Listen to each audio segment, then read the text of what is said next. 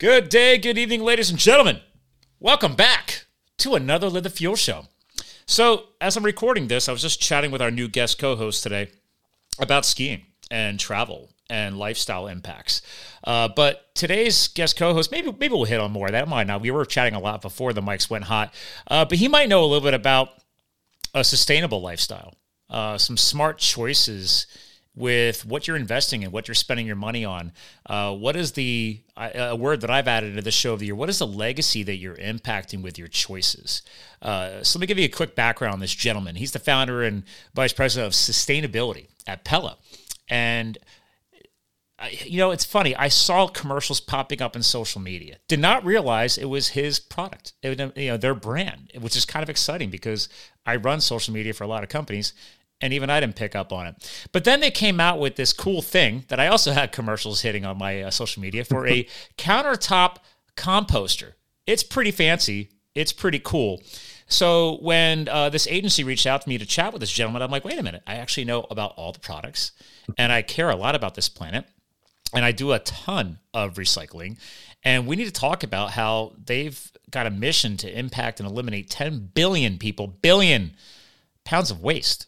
Uh, it's crazy. We have a big problem in this planet, and we've made a big negative impact on this planet.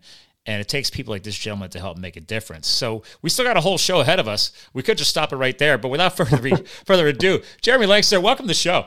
Hey, thanks for having me, Scott. Happy yeah. to be here. So it, it is funny. I was making a laugh because when I first got the information from Tom and his team, I was like, wait a minute, I know that product.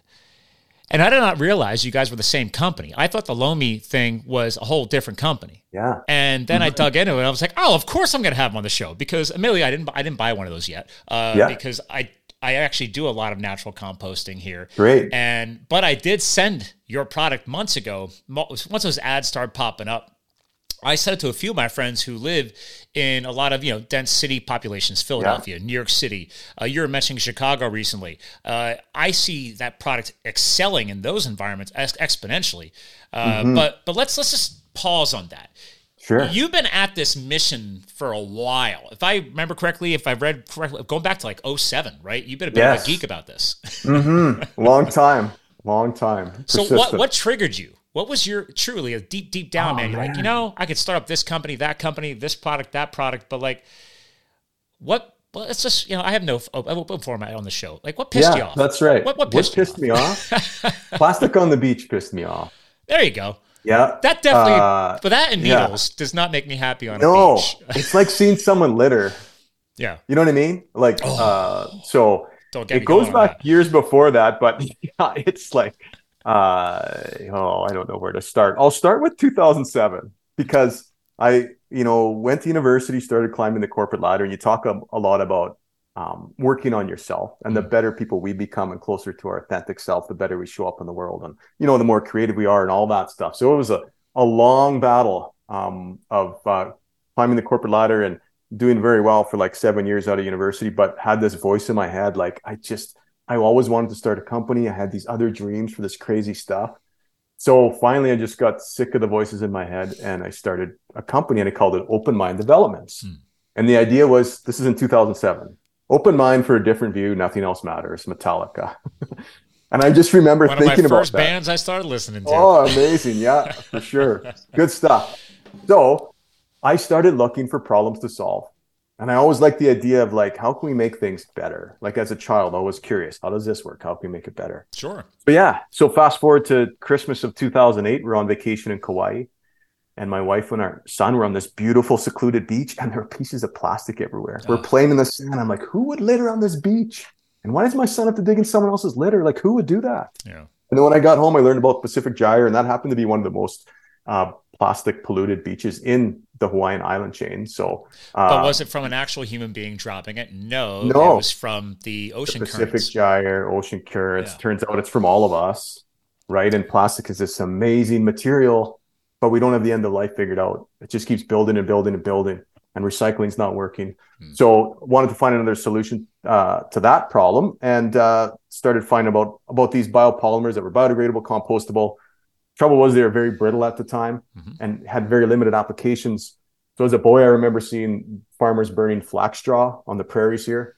and that thought that was wasteful. And my dad kind of said, like I said, if it's you know that strong, it must be good for something. He said, well, maybe when you get older, you can think of something. So just going back to conversations that are in your head and points in your life, thinking about what can we use this waste material for. Anyway, combine the two together and uh, kind of made a material called Flaxstic, and then needed a product to apply it to. And iPhone 4 had come out. This is now 2010, 2011. Oh yeah. And just wanted to solve that problem. The problem is people keep their phone for two years, yet the case to protect it will last for hundreds or thousands of years. It's just ridiculous, and it won't be recycled. So started with Pela case in 2011 and, and grew it from there. So. Yeah, and thank you for correcting me on that because uh, I usually try and do as much research as I can on proper word pronunciation, but it's oh, Pila, that's fine. Pella. Uh, you know what? Uh, it's, it's like Nike, Nike it, Pila, Pella, Pela, doesn't matter. Yeah, and again, it's just simply P E L A, ladies and gentlemen. So actually, yeah. you know, uh, pelacase.com, and yes. it's a great concept because so here's a fun background on me. Mm-hmm. 06, I left the telecom world. I was a uh, analyst for uh, T-Mobile. I also had worked my way up in the corporate world. Mm-hmm, mm-hmm. Then got into IT sales and consulting from 07 to 09. Uh, wow. Uh, so while you were figuring that out, Amazing. I was doing that. Then yes. I went back to school on nights and weekends as an adult student. Did my yeah. uh, a, a BS in marketing and psychology and then uh, the book I published last year is called "So You Want to Be a Hot Shot" because I served as a hot hotshot wildland firefighter with the federal government. Because after Ooh. I had the corporate career and the education, I decided none of that made sense, and to give it all up yeah. and go be a firefighter. so, wow! And fight the big mountain fires, which you guys get up in Amazing. Canada as well. Yes, yeah. And wow, it's just funny because now, granted, when I first started that gig, anything I knew did not apply. It was like, okay, you know this, you know that, but they're like, I don't understand what you're talking about. Could you please just go dig in the dirt and yeah. and grow out a mountain man beard and don't shower for two weeks and that, wow. was your life. yeah, and watch out for bears. Right, but I became a nut about cases because even when I worked for T-Mobile, I wasn't that big of a deal in the accessory market, but I did understand the racket as I called it. Because back then they were doing, you know, the, the handset upgrades, right? So once you've yeah. been with the company a certain amount of time, you yeah. earn this much dollar value, and then you can upgrade your phone with a dollar discount. Now, fast forward to 2023 here. Now that doesn't even exist anymore. You just have to buy yeah. your phone outright. They're not giving you a, a per se discount. Like mm-hmm. I have never spent so much on a phone until the past two years. That's crazy. And then crazy. this accessory market. Yes. So it's huge. My friends work in med, med device sales, right? Uh, Olympus headquarters is right here where I live, and they're a huge, not just Olympus cameras, but they have a huge medical device uh, side of the company. Right. The endoscopes yeah. that go in, all this stuff.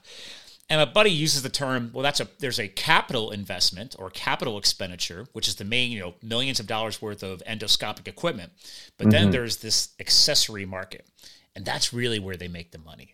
Yeah. It's all the cases and this, that, and the other thing that you can add on to that. Yeah, I, I might have spent a quarter million dollars, let's say, on that one piece of equipment uh, five years ago, but the gravy train is the yes. accessory market. Consumables and yeah, all that. And yes. then we apply that to what you guys did here with, with Pela, and it's like, yeah. well, I was buying, I was a firefighter. I'm in the mountains, so I bought, uh, you know, I bought two, whatever the at that time, it was 2010 and 2011. So whatever those tough cases were. I tried them all. Yes. Yeah. They were bulky. There must have been three different types of plastics and rubbers and all mm-hmm. kinds of stuff. And then I ended up not liking it. And then I'm like, wait a minute, where did that go? I, I threw it out. Exactly. Exactly. so yeah, I'm beating myself up right now. no, that's great. Well, we tried to solve that problem and uh, yeah, kind of all went from there. It's crazy so. though that it's amazing how we have found, thanks to the power of petroleum, yes. all these derivatives we can do, all these mm-hmm. plastics and rubbers and everything else. Uh, and admittedly, let's look at the cost of manufacturing. Let's chat about that real quick. So, because I'm, yeah. a, I'm a geek, and mm-hmm. is to do what you did there, did that cost more? It did. Okay. But the reason, well, another reason what we liked about phone cases? Yeah. uh, high margins, so I could pay more for material. Mm-hmm small product, put it in the mail, ship it directly to consumers. Don't have to worry about the big gatekeepers yep. and getting into retail with low margins. So that's how early on we overcame that that margin difference. Okay. So, but I mean, in the grand scheme of things, no, it's not that much more because your material costs, even if it's double on a phone case, your material costs, it's like, yeah, you know, not, well, not to your point, expensive you're not uh, whatever all these big case manufacturers are now. Uh, it's especially the ones that are actually sold at the cell phone provider stores, right? The yes. the telecom provider stores, they have these big contracts. Well, you know mm-hmm. that stuff's prime being pumped out of a factory in China. There is no care in the world over there about labor investment or quality of materials. It's just whatever is the cheapest way to make it. Let's just get it done.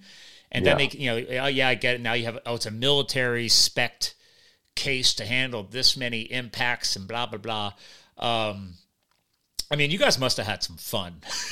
Oh yeah, trying to figure fun. that out. yeah, no, for sure. And like we try and keep it as simple as possible, and we still do those tests. Like we materials is you know our materials pass a lot of those materials. Yeah, the impact drop tests. test and all that. Yeah, yeah. yeah. yeah. So um, lots of fun. I mean, it was it was a you know it, we were probably I remember going to CES in like 2013 and basically getting laughed out of there. You know what I mean? And now everything's sustainable there. So it took a long time. Um, but we had those audiences, it, you know, it's those little things that keep you going. We used to handwrite notes, my wife and I. Like we were literally out of the basement for up until 2017. I, I met my it. partners in 20, 2015, but really started working together 2017, 2018, really clarified our mission to create a waste-free future, and we can go there. But but those little handwritten notes and hey, hey Scott, thanks for your order order and support. We hope you're having a great deal or a great day. Thanks for supporting us on our mission. Like those little things would make you feel good. And then sometimes we get the notes back. Thanks, Jeremy. Appreciate your product. Like those little wins that just keep you going long that. enough, you know, to persist and, and keep going at it. So, but yeah, it's uh yeah, I can. Yeah, that those first five years were really really tough. Um, Which what, what do they say? What is the if you watch like uh, those Shark Tank shows and stuff like that? It's like the first five years has pretty much become like a textbook example of entrepreneurship. Like the first three years, it's just you, you're you're just ready to just it's in a, negatively psychological way of saying this. Oh. You're ready to just slice your wrist. You know, it's like I'm I can't Absolutely. handle it. But if you make first a three, and then they yeah. tell you you have to keep reinvesting back into the business for the first five to truly build sustainability. Would That's you right. did that actually directly apply? Oh, absolutely. I worked a full time job for ten. Did this ten years on the side. So I had two jobs. One was for free, Pela, yes. and the other one was a full time job. And uh, so just right, just keep going, keep picking away at it, and uh, yeah, it's. Uh, but you know, getting back to working on yourself. So launched the first case in 2011. Mm-hmm. It's basically my wife and I working on it, and the kids, you know, out of the basement. And but 2015, we got to the point where like I had these massive goals for this company and dreams, but I we were like, oh my god, like are we ever going to get there? And it's like we're putting in all this work and like, so I started work. I hired a coach, hmm. started working with the coach, worked on my strengths and weaknesses, and then I realized that I needed. I knew how to make the product, I didn't know how to market it, I didn't know how to scale it. So I applied to this entrepreneur event, which is very highly curated, like 7,000 applicants apply and only 100 people get in. Wow. And I got vulnerable and I got in and that's where I met. I spent the last ten thousand dollars in the company. I met Matt. He's my first partner, our co-founder, CEO, knew how to market it, and I met Brad, our chairman, knew how to scale it. Was in the toy industry forever. So that's when things, like just when I got vulnerable, worked on myself. Where am I strong and weak? What help do I need? That's when things really started to turn around. And when it went from I've got this to we've got this. Yeah right? Another guy saying, "Oh yeah, we can do that. I've done that before, or I've seen companies do that, and these aren't crazy dreams. We can do it." Like that, and then just building out the team from there. It's it's great when you go from the I to we. Uh, yes. Because now, granted, like I I work for myself. I don't have a team, but mm-hmm. my contracts, my business relationships, I do look at that as we are a team. Like uh, they're bringing me on. I'm yeah, I mean, co-host. Right now, you're saying exactly. Right? So there thing? is a we. Yes, we got to mm-hmm. share. Mm-hmm. And I, I, love it when guest co-hosts like you, with not even a cue, brings up the power of vulnerability. Mm. I mean, it when I finally pulled my head out of my butt and realized what that means to success yeah. in life, not let alone business. I put a whole mm-hmm. chapter in my book because my, my wife got upset with me because she's like, why am I in your book? I'm like, well, because you're a big part of my transformation. You yeah. you were the final trigger to help me realize what vulnerability was all about. Now, granted, mm-hmm. I that initially that was about tying it into love mm-hmm. and trying to win her back because she had broken up with me before we even, you know, before we even hit the one year mark dating. Uh, and because, and it, but again, after years of firefighting and living with, you know, 19 other dudes and is, yes. you know, it's just tough guy crap. Right. And then, you know, being a sales pro yeah. before that, and then getting back into what I'm very good at, right? Sales consulting, marketing, branding. And then thinking that you have to keep like acting like you got everything together and blah blah blah blah. blah. And it's like no, no, actually, it's okay to oh, show man. some weakness, some vulnerability. Let's figure this out. And Absolutely. And when you're around people like that, so, so would you say your family helped you awaken that vulnerability trait? Where'd that come from? Yeah. Or was it the coach? Yes, I would say family first, then coach. But getting back to this entrepreneur event, it's yeah. MMT Mastermind Talk, Jason Gaignard. Like it was like unbelievable. When I got there night one, there's all these entrepreneurs who have like, you know, massive companies, but it was curated. Like you had to have high values. If you're an asshole, you got you weren't allowed in there. so but the first night I got there and I basically called my wife and I broke down. I said, I do not belong here. I just got this little company that makes this phone case. And you know what I mean? And I like kind of wanted to go home. And the next day, just got to know everyone and saw everyone get vulnerable and realizing that they're struggling with the same things that I'm struggling with. And like, oh, now I have people I can talk with who understand where I'm coming from. And it was just like, yeah, it felt like I was home. That was the big it's that's how you know you went to a really great event like you're referring to or mm-hmm. let's say a great mastermind event and that's something i've yeah. learned from people way more successful than me already just in the past five years and it's just the truly high if you let's sorry let's pause defining success is in many different facets it could yeah. be it's not always about the dollars it could just right. be hey man I, I launched a company it's actually growing i've built a team like you've done and I'm still married with children and we're happy. That could be success right there. You don't need the bank account. Right. You know, right. some people look at exactly. it different ways. Exactly. And what I've found is most highly successful people, including like some of these, you know, sharks in the Shark Tank, people like Daymond mm-hmm. Jones, these guys admit like if you get into a room with other highly successful multi-million billionaire, if you're going to assign a dollar sign, they're not going to talk about their successes. They're going to talk about those biggest challenges, those biggest mm-hmm. hiccups and that's profoundly awakening. It's like, oh, they're not here just touting their success because right. they don't need to. Exactly. They don't need to stroke their ego. yeah. And it's like, wow, the fact that they have no problem bringing up something they dropped the ball yeah. on 15 years ago. Whoa, right. that's cool. Yeah. And that hits, right? Yeah. We can feel that. Like, right. Like, so you must have been like, oh, like, yeah, it was. It was game changer for sure. Yeah. Life changing. So by the way, what did your wife say to you when you were saying you don't belong here and stuff like that? Did she call you out and say, you know what? No, she didn't. She said you do belong there. You know, you worked hard at this and you do like that. She, yeah, absolutely yeah. supportive and coach. That's, that's, a great wife. That's yeah, I, I mean, absolutely. It's funny. We, we, pay for coaches in business or in personal, like you said, uh, and it's like that uh, all wrong. It was right there. yeah, absolutely, absolutely. So lucky. Yeah, you I know what? It. We talk about your teammates and your business, but your your your your partner, your family, your spouse, or you know, significant other. Those are your first partners in business, yeah. on paper or not, because you're the they're the ones who deal with all your crap. well, especially if you're making ups and downs, possible major financially oh. decisive oh. decisions, and it's like, granted, you were smart you kept the full time hustle going while you yes. built the part time hustle. Yeah. I made that mistake years ago. I'm like, I'm going to start this business idea and just go all in. And right. the level of stress that came out of that. Oh. Because I didn't, I, ha- I wasn't making money equal to where I was at. Even if I cut the budget yeah. back, it was it was very very stressful and that's something that if i fast forward all these years later if i ever had to coach anybody on that i'm like dude, don't be afraid to hold on to the full time thing. You don't know yeah. if that's right. And there's all these people out there saying, "Oh, you just got to dive in, no, got be head it's first. like burn the boats." But like, yeah. I remember talking to an a seasoned entrepreneur when I was like deciding if I should quit my full time job, and he's like, "Like, I should should I burn the boats?" And he said, "Well, you can't burn your boat when you're in the middle of the ocean." Ooh, very nice. Yeah. I was like, "Oh, that is so good."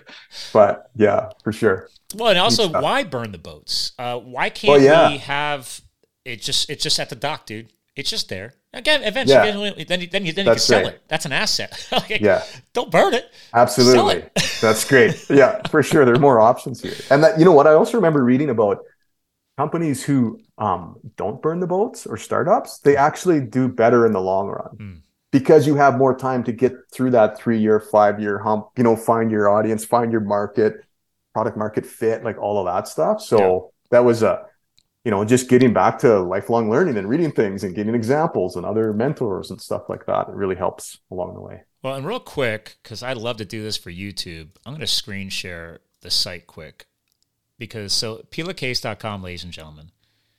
And I love the marketing. right? Thirty percent less carbon emissions, thirty-four percent less water usage, eighty percent less waste production. We could just stop right there, but I also love the fact that you know you guys started off as a phone case company, mm-hmm. but now do so much more. Yes. So, and obviously, we're gonna have to get into the whole Lomi thing. Too. so, uh, it's sure. it's it's pretty cool to see this growth, this scaling, mm-hmm. and like, how long was it just a case? Like just the oh, like from 2011 to 2021. Okay, all right. Now, so, what triggered yeah, 10 the, years. The, what triggered the transition into other sure. products? Was it just like, wait a minute, no, this is solid enough? Let's let's consider other things. Was customers asking for it? What triggered the other products? Yeah, it was solving our problem. Okay, a big problem. In 2018, when the three of us partners came together and we really clarified our vision and our mission, and our mission, our crazy goal was to create a waste-free future. It's cool. By creating everyday products with everyday waste. So not just the product waste, but like packaging waste. And are we wasting energy or time? Or how can we use our product as a force of good? And how can we support nonprofits? And how can we build the most sustainable, environmentally friendly product or company in the world? So that was our basis point. So we have this compostable phone case and we're growing and building and like really like, you know, top top growth company in Canada for a couple years in a row, like crazy growth. And as we're growing, we're always like, can we get better? How can we better? We believe in better. We don't believe in perfection. I like that. Just get better, get better, little steps. So um, what we realize is that we have this compostable phone case that's, you know, we compared it to a conventional plastic case and like all the things you listed, it's better than all that. Mm-hmm. But our ultimate goal is it for, to go back to the earth at the end of its life. So what we realize is that not everyone has home compost or compost like you have.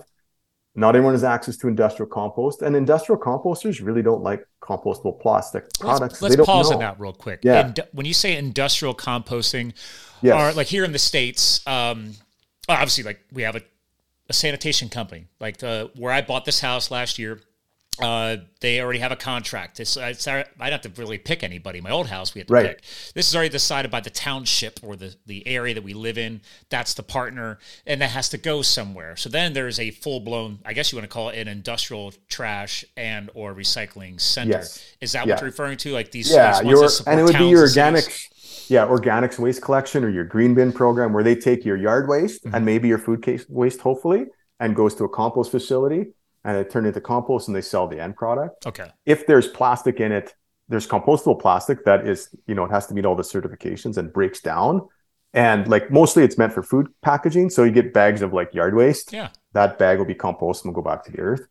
Unfortunately, the compost facilities, a lot of them don't have the resources to read every label or know if everything's compostable. So a lot of it will get screened out and end up in landfill. So that's broken. So recycling's not working. Nope for plastic and uh, compostable plastic infrastructure. They need a lot of support. So there's anyway. So I'm getting to. So we're like, okay, our phone case. What if we take it back? So we did a Pela 360 program. So when you order a Pela case, you just put your stamp on the envelope, send it back to us. So that was successful, and we still do that. And we grind it up and sell it as a reborn collection. Then we get it back, cool. grind it up, send it to a compost facility when we can't use it. That's the ultimate sustainable so, way to. So that's a yeah. good that's a good piece or angle, right? If if we know that the larger way of life is not working, that's one yes. way you can at least control a percentage yeah, of your we'll market. take it back. Yeah, we call it that. the responsibility economy. We take responsibility for what we make. So if every company did that, we'd be in a lot better place. So, but then we're like, what if we went a little step further? What if we created a little mini composter that everyone had and decentralized, democratized waste management, that it could take our compostable phone case, but also other compostable product, products. But along the way, we also discovered how wasteful food waste was going to landfill. Oh, yeah. So that's the biggest thing. That's when plants and animals die, they're supposed to go back to the earth. Yeah, that's nature's fertilizer. fertilizer. It's called nature's fertilizer. Right. There was never need a need for synthetic fertilizer in nature. So wait, hold on. I got to pause on that. Waste. Could yeah. you say that one more time? Yeah. When there was never a need for synthetic fertilizer in nature. Thank when you. plants and animals die, they're supposed to go back to the earth.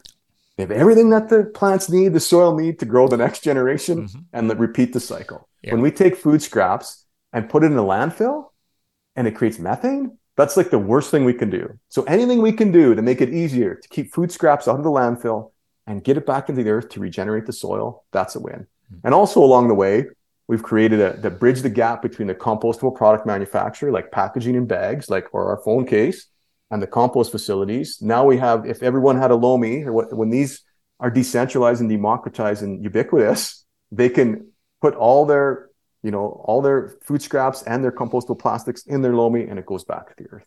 Pretty cool. So we're not waiting around for, you know, billions and billions of dollars to for the infrastructure and the government to put all these things in place. We can consumers can make the change, and you're creating a really valuable product in Lomi Earth. Well, and, and, like, so is this is this like most compactors? I watched all the videos too, but I'm just doing this for yeah. the show too. Uh, screen sharing again.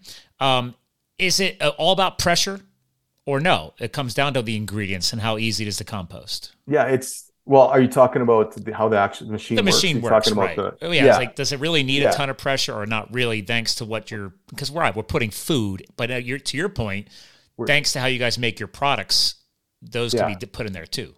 Absolutely the big focus is food. After we're gonna we're gonna solve the food waste problem number one. Next we're gonna solve the plastic waste problem. And we're working on the synthetic fertilizer problem too. So three big uh, industries we're challenging. But i always give the example like when an apple falls to the ground depending on where it is if you're up in canada in the winter it might take a year to actually fully break down and biodegrade. If it's in your compost pile and you're it might take there's more energy more heat more microorganisms. It might take months or weeks. In lomi we we just accelerate that process and okay. help break it down and get it to a point where it can you know go back to the earth as easily as possible. So i like that. we we talk about mimicking nature and like there is no waste in nature. Humans are the only species that, that create waste. So what if what if garbage was optional?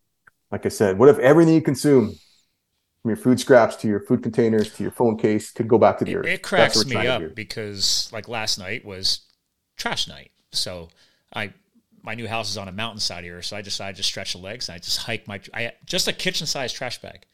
That's all I had. Yeah. From the whole week from my wife right. and I. Now, because they have these big, the big, you know, they had robot arm trucks to come pick everything yeah. up. So I got like the big trash one, the big recycling one. All of my neighbors, their cans are overflowing. Now, granted, some of my neighbor on the on the hill here has kids and stuff, but yeah. it's just my wife, myself, and a dog. And we recycle so much. To your point, right. it doesn't mean it's all being recycled. Right. But it's right. I literally it's, yeah, have it's not going to the garbage. I get one yeah. kitchen trash bag a week. So it's amazing. Like the whole can's empty, but then my recycling can's full. right. so you have compost, right? You have home compost. I have a home compost bin. Yeah. If, yeah. So yeah. yeah. And, and, then you know, again, there's tricks to that. You have to know how to rotate it and flip it, and then you got to add other materials in, like grass clippings and leaves and everything else. So yeah. It's not easy. Lomi makes it easy. That's what we're trying to do. Like make it as easy as possible. Push a button, and the stickiness of it. When you see your food waste turn into like dirt Nothing. in like hours or yeah. not, and they, and you see it and you put on your plants and it helps your plants grow. Like it, it's just it's really sticky and amazing and it's it funny because like when you watch the video and then it's like, wait, wait so what? Do you have to buy a bag of dirt and the, the machine adds the dirt in? Right. And then to your that's point, you're like, no, it's that's what dirt That's what happens. Yeah, that's what dirt is. It's organic matter, and the soil is starving for organic matter. Well, it's like so. I have uh, three acres here. I'm surrounded yeah. by woods. So like I, um, I, I've only been here. We're coming up on two years in May, and I decided I'm going to build my own trail because I'm a mountain biker and a hiker, and we have a dog, and I want a place to walk it. So I'm going through and I'm just clearing out some things, and I'll yeah. and just years of leaf leaves Litter, coming down, right? yeah, you, leaves, yeah. You go below just two inches down, and there's yeah. the dirt. Well, what do you think that dirt was. Like nobody's touched Absolutely. these woods in years. No. It's just that's nature. Down. And the best soil has the most organic matter. Absolutely. Like the darkest, thickest black soil, it has the most organic matter in it. So when we, you know, farm and pull everything out yeah. and send it to the landfill, that's like, you know, it's like the kiss the earth. Uh, you know, well, uh, as a guy who grew up in yeah. farming, even I yeah. knew that. Like the crops we rotated as a kid, are not the crops we're rotating today. That's a whole other podcast. Right. I mean, right? We, yeah, regenerative agriculture is yeah, like yeah. corn. It it yeah. rapes the earth. Yes. So, soybeans actually rapes the earth.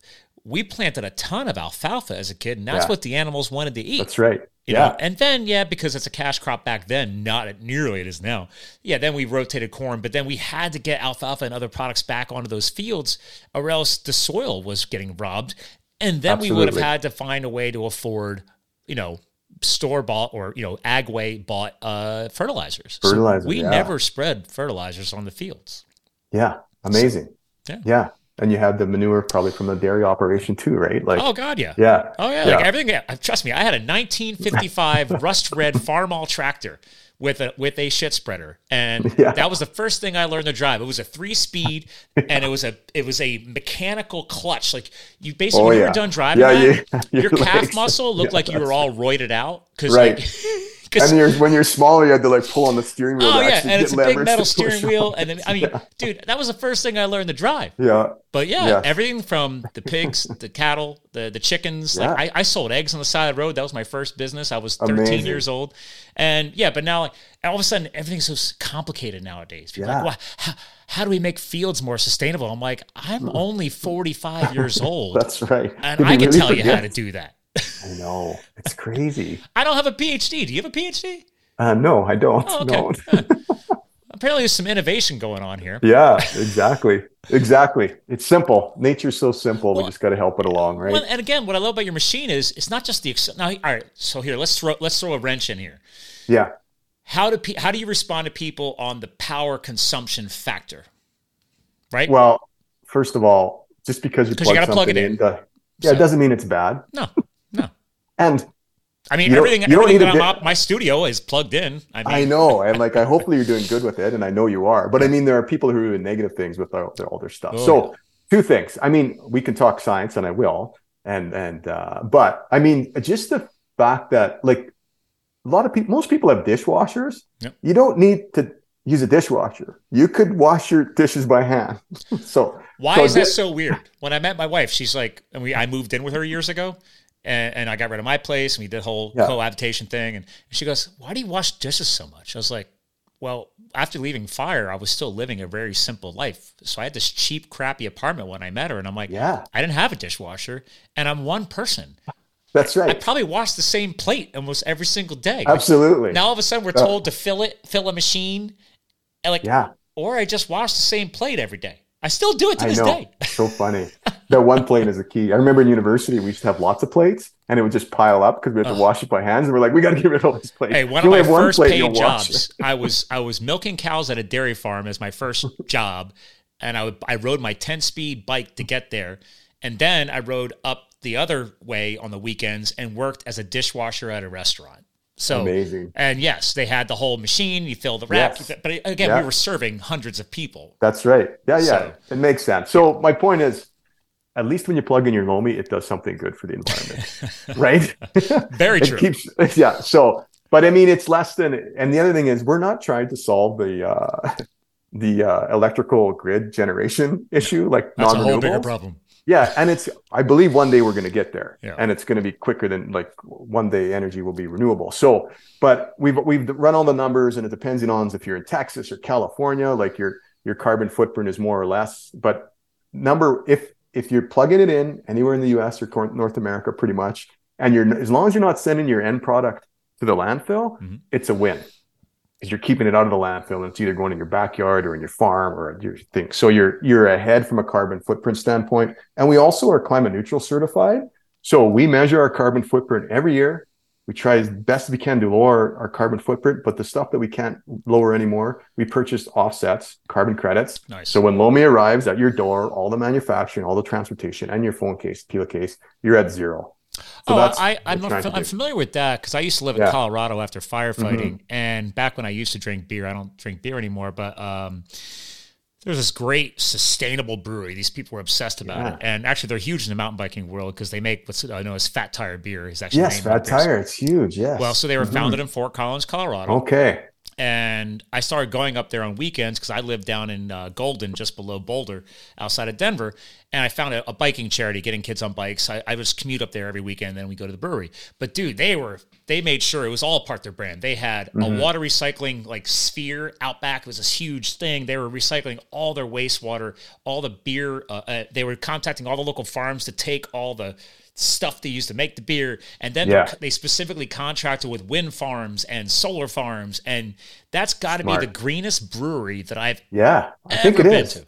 So yeah, it's amazing and it's so smart. So and it's fun and it's sustainable and it's you know so. Well, yeah. to your point, uh, if we are going to create a possible footprint on the planet, are you taking these extra harder steps that in the long run is going to impact a positive legacy over time. This is one of the reasons why I brought you on because, again, over years of podcasting, I started incorporating this. I realized, and just like me, when I wrote my book, that's for charity. Like I'm not taking any money from right. that. That's that's I started a wow. charity, and the book benefits my charity. So Amazing. it's it's like okay, well, I, I already know how to make money. Yeah, you don't need to make money from everything, right? but if you exactly. are going to make money, yeah, feel good about how you're doing it it makes it a lot easier to get stressed out and like run a business and and hit these new quotas because like I know that in the long run, right? Like we're doing something good. Yes, absolutely. That, that's what I wanted to geek out with you about deep, deep. Oh, down. Oh, for sure. well, I think it's huge. Like on the just even being a mission based company, mm. the people we attract are top top caliber team members who could work for any company they want to, pretty much. But they want to use their skills as a force of good. I love it. Not just selling another widget. I'm selling something that actually can make a difference in the world. Yeah. And they see the bigger picture. And you know, our crazy goal is now we want it. We changed it. Now we're going to eliminate 10 billion pounds of waste a year and create 2 billion pounds of loamy earth, which can help as nature's fertilizer to regenerate the soil. That's 10 million Lomis. Each Lomi can do about a thousand pounds a year.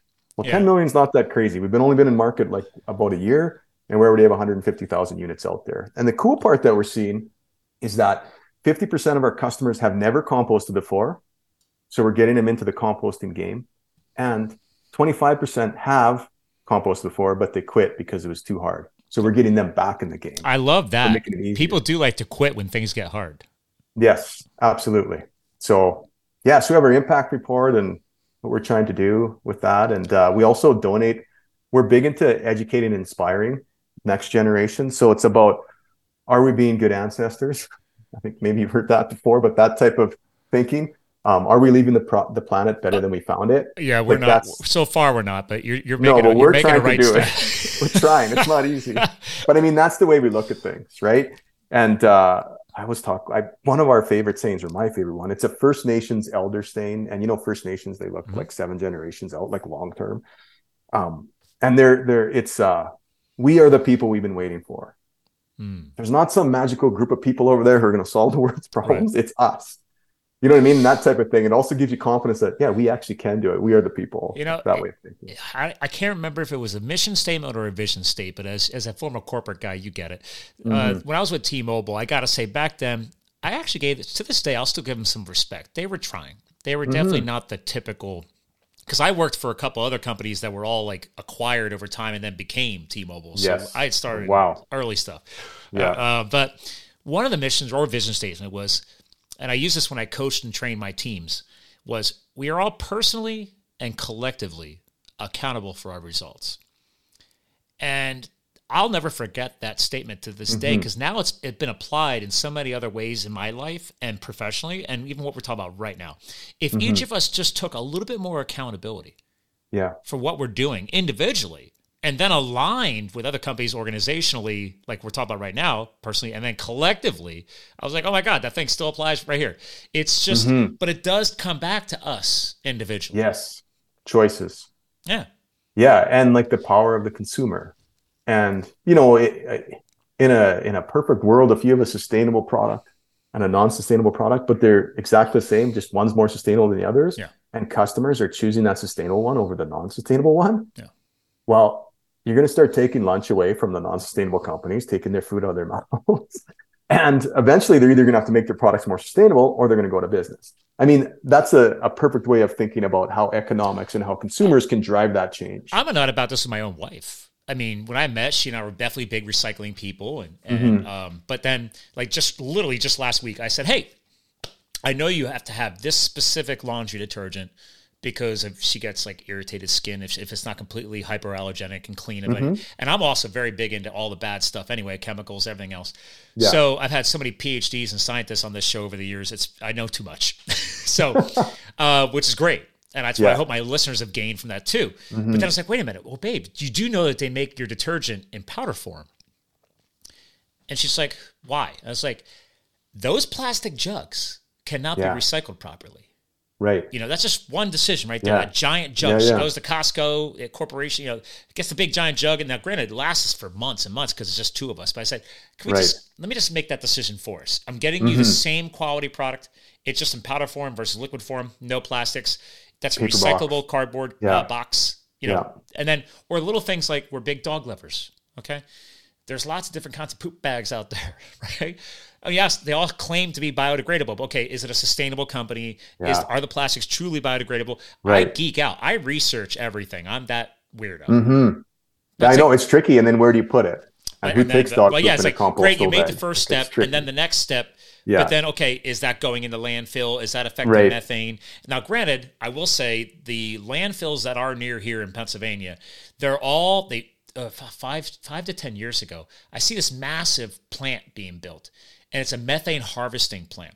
So the city of Bethlehem, Pennsylvania, there's a whole methane harvesting facility pulling that stuff out of the landfill because it's already there, and yeah. then converting it into energy to be used by the citizens here. And I was like, I had no idea that was what that yeah, methane was. collection. It's good, but it's not as efficient as I think we think. No, is the other thing. Isn't. But I mean, it's a step. Hey, they're trying. Anytime you're trying, I, I, give everyone credit because yeah. it's not it's not easy, and we all need to try to make those little steps. So well, and and the cool thing about your technology with the Lomi is is like it's not rocket science per se.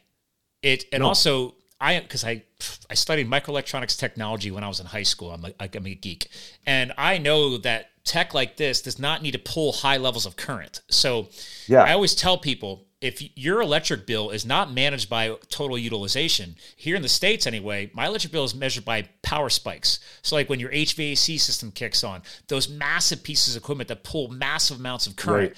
that's right. actually what you're getting billed for because that's putting the strain on the grid and they're having to supply right. that. If you can have low, consistent energy utilization appliances like that, yeah. that is not actually taking as much I guess utilization as you would think. Now, granted, I'm right. not your science wow. team, but am no, I doing, no, that's doing okay? Good. It's you're doing great. It takes less energy than a, a, cycle of a dishwasher. Like one cycle in Lomi's like half, less than half the energy wow. to run your dishwasher. I did and not read that stat. That's pretty impressive. Actually. And this is version one. Like we're we're, we're going to make it a lot more efficient as we go. So that is super cool. Mm-hmm. around half of a dishwasher. Yeah. And, and again, and now here's the best part people like planting flowers. Now all of a sudden, thanks to the pandemic, all kinds of people were doing home gardens again, stuff like that. Yeah. There's your fertilizer. Like absolutely, you don't so need to go done, buy bags of fertilizer or bags right. of dirt. So the hundred or two hundred dollars you spend on fertilizer and driving down to your Home Depot to pick up your big bag and haul it back. Yeah, well, you have it. You have it right here. It's your food scraps. I, I, love that. And we've done testing in soil testing on like uh, nonprofit farms that provide food for the hungry on like cabbage and lettuce and broccoli, and we're, we apply loamy earth at the same application rate as compost and organic fertilizer, and we're seeing just as good and better results with loamy earth. There's so much more to it than it's just not nutrients. There's everything in it that the, the soil. I needs. just had on actually. I just aired a. I don't normally do this. I aired two shows at the same exact time, a back-to-back episode, part one, part two. Randy Lee literally just got released this week as you and I are recording it. Mm-hmm. Um, he's a geek and I love it because he released a yeah. couple different books. He's a health nut, but um, he what's it called? Bionutrient.org. There's this dude that again he, I learned so much on the shows, yeah. but they developed a scanning device that they can literally just scan, like sense the nutrient density. The technology's Amazing. now there. Nutrient density of fruits In and vegetables. So they've already got the first mocked up device being that's been tested already. You know, it, this is coming, and it, yeah. so he we called the uh, the episodes uh, the real food wave. But part of the reason behind this is because they've done the research. Just because it says organic does not mean it's actually nutrient dense. Just because right. it's all natural does not mean yeah. it's nutrient dense. You're just paying for a badge of how stuff is being raised and stuff like that. Hopefully, no chemicals. But what really matters is the nutrient density. The density. Absolutely. And the amazing results we've taken plant the samples of the broccoli and the lettuce yeah. and sent it to lab and compared, and we're seeing more dense nutrients. There you go. And it seems crazy, but it really is not because that's nature's fertilizer. Right. Like we said at the beginning, it has it all figured out. So yeah, that's exciting. And and you know, we look at um even in agriculture, you hear, you know, it used to always be about the how big can we get the corn kernel and the wheat kernel because yield and like volume. But no, now they're finally churning in like how much protein can we get it? How many mm-hmm. nutrients? Let's make it smaller and more dense and more efficient and more sustainable and more regenerative. oh, there's a whole pod. I could I could geek out just about what we did to grains. First of all, I don't consume grain. Yeah. A lot of grains are inflammatory to the body anyway. But yeah. what we did to agricultural here with our science we right. actually spun things the wrong direction. Yes. You know, there's actually countries in Europe still growing the original strains of wheat, for example. They mm-hmm. don't have all of these other negative side effects that we're seeing over in this country. Things of the inflammatory trigger, uh, yes. gluten, how the protein profiles have changed because we decided we need to make more money. So hey, let's shrink the stalk, you know, so it doesn't get blown over and destroyed and win more. This is decades uh, right. of change. Yeah, yeah, yeah. Mm-hmm. But the side effects is we're overplanting, overraising because we have to consume more because the nutrient density isn't there. To your point, right now we're using false fertilizers and all this yeah. stuff, and there's all, yeah. all these negative side effects. It's yeah, and it's tricky. I have a bachelor of science in agriculture, so I get, you know, it was we have to do this to feed the world, sure, basically at the time. But I think now it's coming back to like it's finally the talk is not just yield, right? Like you said, it's density. So that's great. Yeah, and it's it's just refreshing that you guys first of all, it's also refreshing. You found people to align with, right? Your co-founders, if you will, yeah, the, the, the team that you. Because let's say it's like okay, yeah. it's like let's let's let's figure this out together. It, and, that's one of the most rewarding things. Even early on, when it was just like when I talked talked about sending notes, is you'd meet people with similar values. they actually care. You know what I mean? It and takes a while. It feels it like you know them. It takes a while, but but I mean to find partners and then now teammates, and it's just like how you know, it's the mastermind effect. Like one plus one equals 10. You know, you get more people focusing on a problem, you have more solutions and better solutions. And it's just like, it's amazing. Yeah, if the passions are aligned, yeah, it's the, exciting. The, the, world is your oyster, so to speak, right? It yeah. That, wow. Everyone, yeah. And obviously, yeah, look how far you guys direction. have come. Like when you yeah, found those guys, you weren't even at this stage yet. It, it's just no. cool to see a journey like this. Yeah, thanks. It's uh yeah, the power of a team and getting the right people on the bus and the wrong people off the bus or getting the people playing the right position, positions you know sports analogies and all that stuff and yeah it's so, uh, so how far have you has your have your devices made around the world yet yeah okay. pretty much uh do you have one of those like North country, America, but we, country tickers? He I got that one, got that one. we, we have it state by state and province by province, and we do have the numbers because we're right now we're mostly D2C. We're working to get into retail, so we know exactly where they're sold. So yeah, uh, UK, uh, Europe, North America, Canada, Australia kind of thing. So Super yeah, it's fun. exciting. Yeah, it's neat to see. And you hear about other areas in the world where like Japan and China, they don't have compost industries or compost facilities. Hmm. So literally these devices, they need these devices. Or like you look at even like um oh uh Dubai or you know those places where they're living in the sand yeah. and they have they waste the most food. But if we could turn all that food and get it back in the soil and look actually at countries like China, there's yeah. is it there's there's a I don't know if it's China or Indonesia there's literally a mountain. Like I just saw this the other night. Oh, the track hose, the, the yeah, where, hose, where they're passing the trash up the mountain.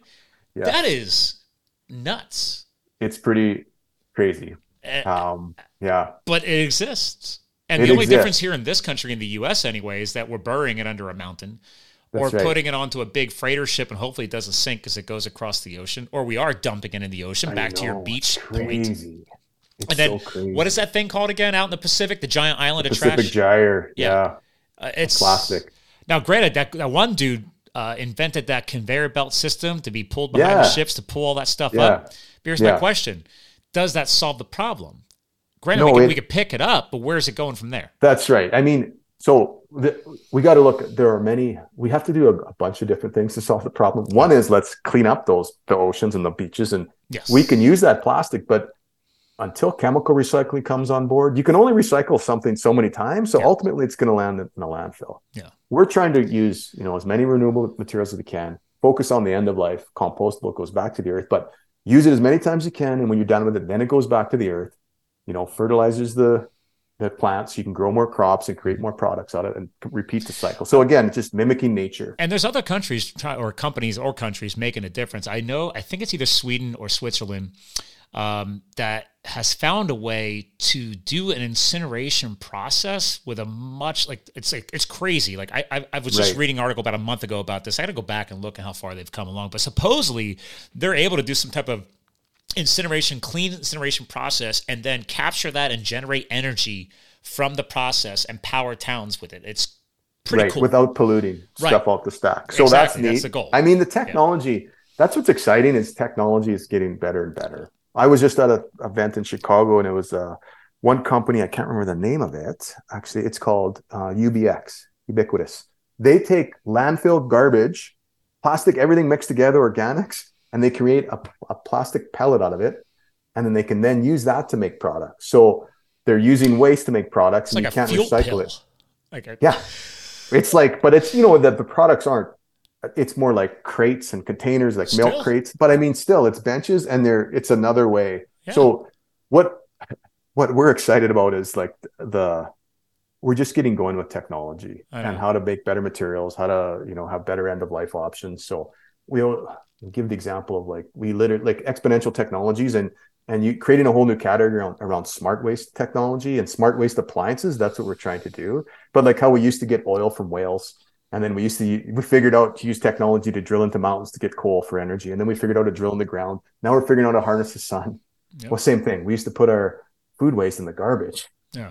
And then we figured out to compost it. But now we figured out how to make it even easier we, so more people can compost it and like that type of thing. It would be exciting in our lifetime to stop creating mountainsides of trash.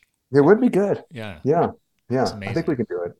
well, well, listen, we're, we're coming to the end of the show. Um, Oh, it's fast. I'm. I know, right? We see when when you align. Uh, yeah, exactly. It's like wow, that was an hour already.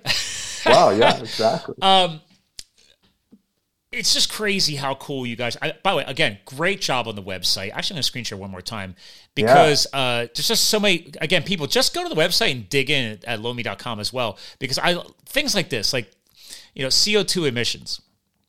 All right. Yeah. Just being able to look at a simple graph and mm-hmm. understand. Mm-hmm that this one little appliance is actually doing that much of a difference. Yeah. And this is only your first generation product. First generation. And just imagine when, like I said, the 10 billion pounds, that's 10 million lomis.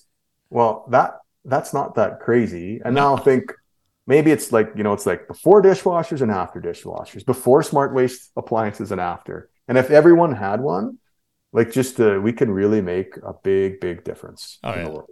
So, well, and again, yeah. again, you're not just aligning here, helping people understand that's a dishwasher, that's a regular oven or stove yeah. in your kitchen, that's a laundry machines. Oh my god! I mean, when I was yeah, a kid, I don't know if I had a dryer. If we did, we hardly ever used it. We hung our laundry outside. Yeah, and, that's right. Know. It works great, except in the winter. but uh, yeah, no, we have an amazing laundry, team. I mean, everyone is so creative. That's what's fun. Also, about you know, we're trying to solve this problem, and everyone gets to be creative. Mm-hmm. And as humans, we are creative beings. That's how we survive, right? I truly if believe you let that, people just be creative, it's amazing what can happen. I truly believe that. I think deep down, I forget. Um, there's multiple psychiatrists and psychologists, you know, famous ones, ones who've written books, etc.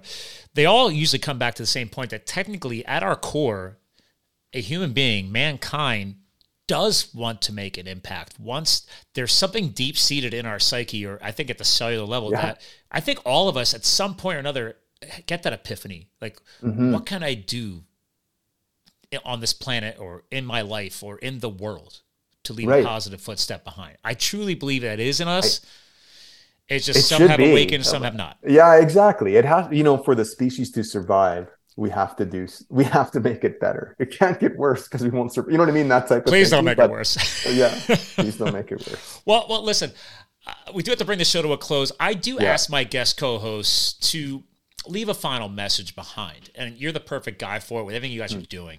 And for years, I just say, hey, you have some final words leave behind in case they forget everything else you said. But uh, in the past couple years, I've realized, no, this is that legacy, right? And your companies are already doing that. But like, what is an all-encompassing message you want to leave behind? You know, what is that legacy that you guys are? If you had to sum it all up from today's show, uh, what's what would you like to leave behind for the people? You know what? The first thing that came to mind is: Are you or are we being good ancestors? Are we leaving the planet better than we found?